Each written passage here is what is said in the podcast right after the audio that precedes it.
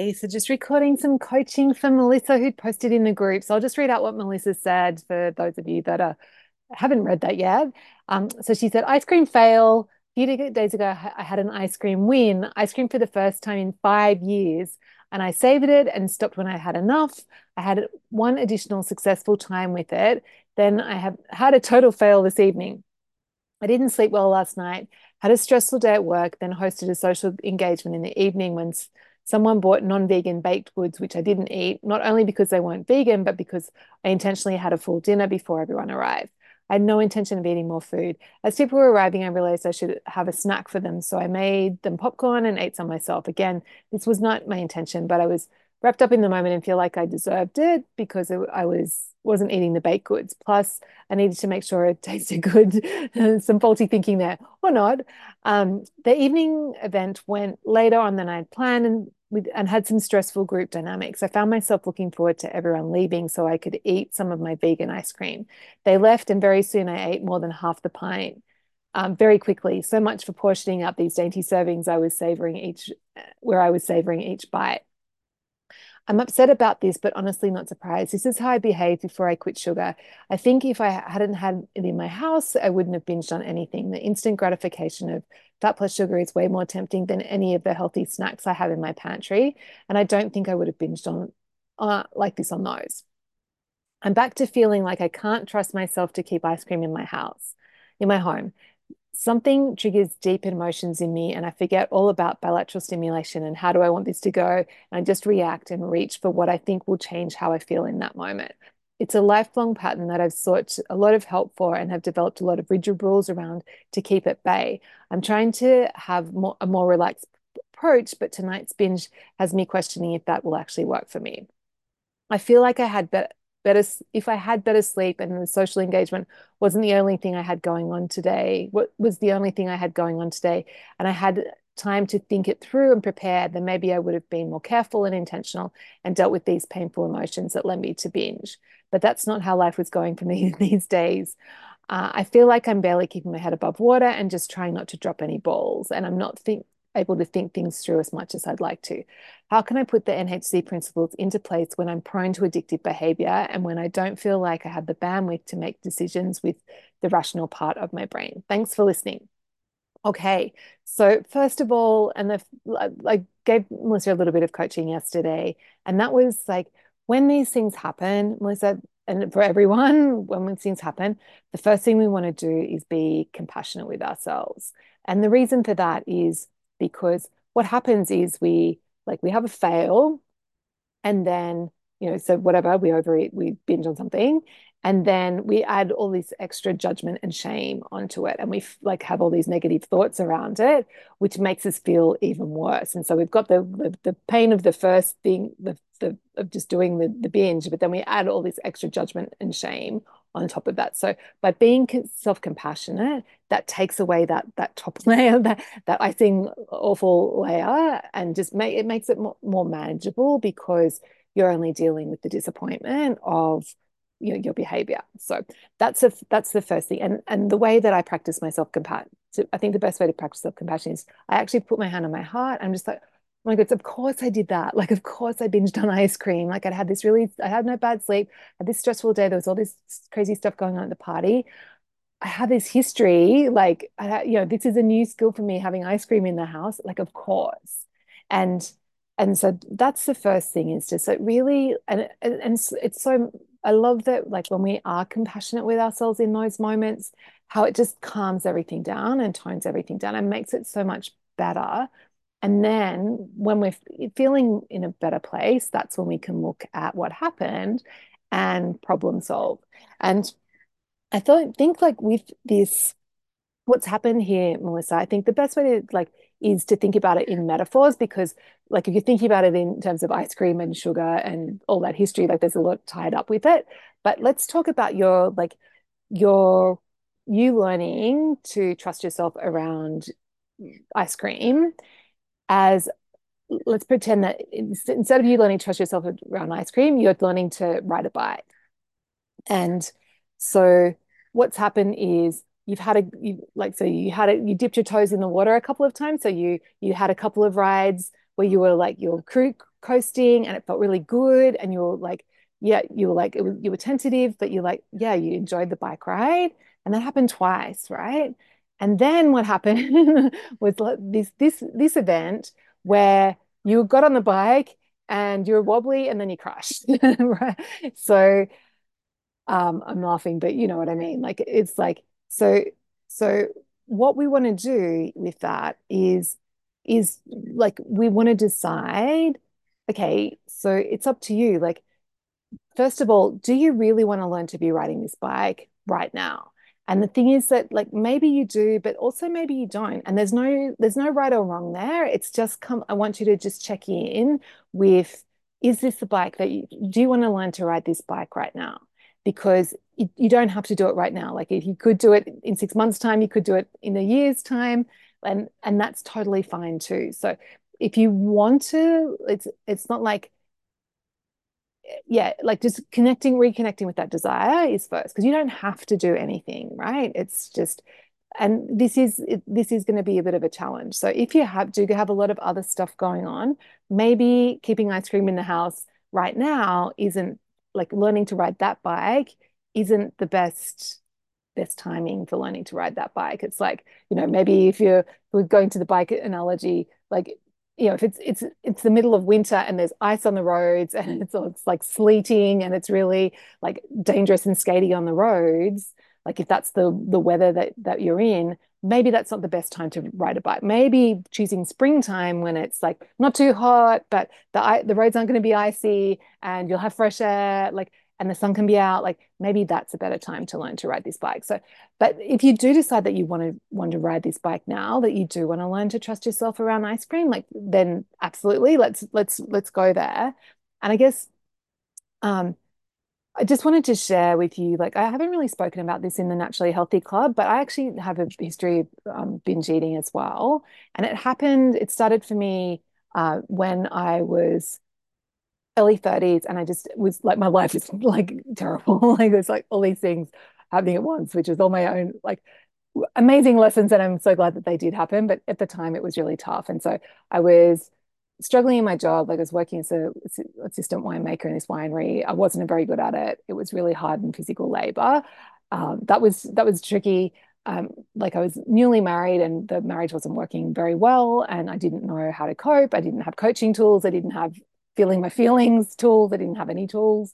And so I was drinking and started binge eating then to navigate those. And I ended up like getting the sack from my job because I crashed the, I drove the ute home when I was drunk and I crashed it. And so they, they gave me the sack. So it was just like all these things. And so that's when, um, and so like things were like I was having a lot of painful emotions and a lot of disappointment, a lot of shame. And so I was using food, binging as a way to cope.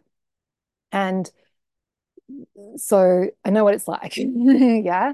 And the cool thing is that it, it like as my life improved and my situation circumstances improved, the binging kind of took a took a back seat. And it was when but when I really learned like to feel my feelings and learn how to process my emotions in a in a different way that like that the binging stopped. And so that's what I'd, I'd, like to offer you is that this is totally possible for you and it's actually quite quite simple. It's like at the moment you don't have another way to cope with these um, like with difficult emotions. So you're either white knuckling at it or you're binging to to cope. And so the other alternative is to find ways to coach yourself and to learn how to feel those feelings. And it's we're going to be doing a feelings challenge in January, which is like I think will be perfect. Uh, and for anyone that's struggle, struggling with this emotional eating, like totally, it's it's going to be, um, it's it's really a super helpful skill to learn, and it is. It's like it's just learning a new skill.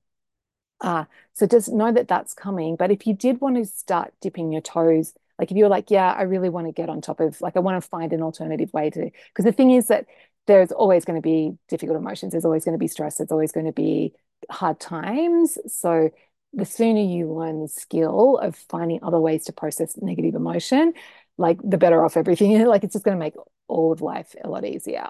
So the way that I've found, and like, so there are a heap of different things that you can do, but I think the thing that I've found to be the most effective is writing my feelings instead of feeling them. And I think I posted in a group recently, like the, um, I had a, a, a situation where I actually had a friend break up with me, which is kind of freak, like I still kind of can't believe that happened when I'm in my 50s. But anyway, um, and I and I mean, like I ran into her at a party where I wasn't expecting to see her, and it just brought up all this emotion, and I was I was quite surprised because I like I was kind of cool. I thought I was okay with the the breakup. Like I was like, you know, she was okay, but uh, like you know, there's I've got other friends that are better. so it was really surprising that this um this emotion came up. And so like in the past, old Jules, like winemaker Jules, would have totally been going for like binging on whatever. And like I used to binge on cereal, like anything, like it wouldn't matter. It was just like putting that feeling of putting food in my mouth was what really soothed me. And it was almost like the chewing and like the swallowing, the, and the tasting didn't matter. It was just that act of putting the next bite in, next bite in, next bite in.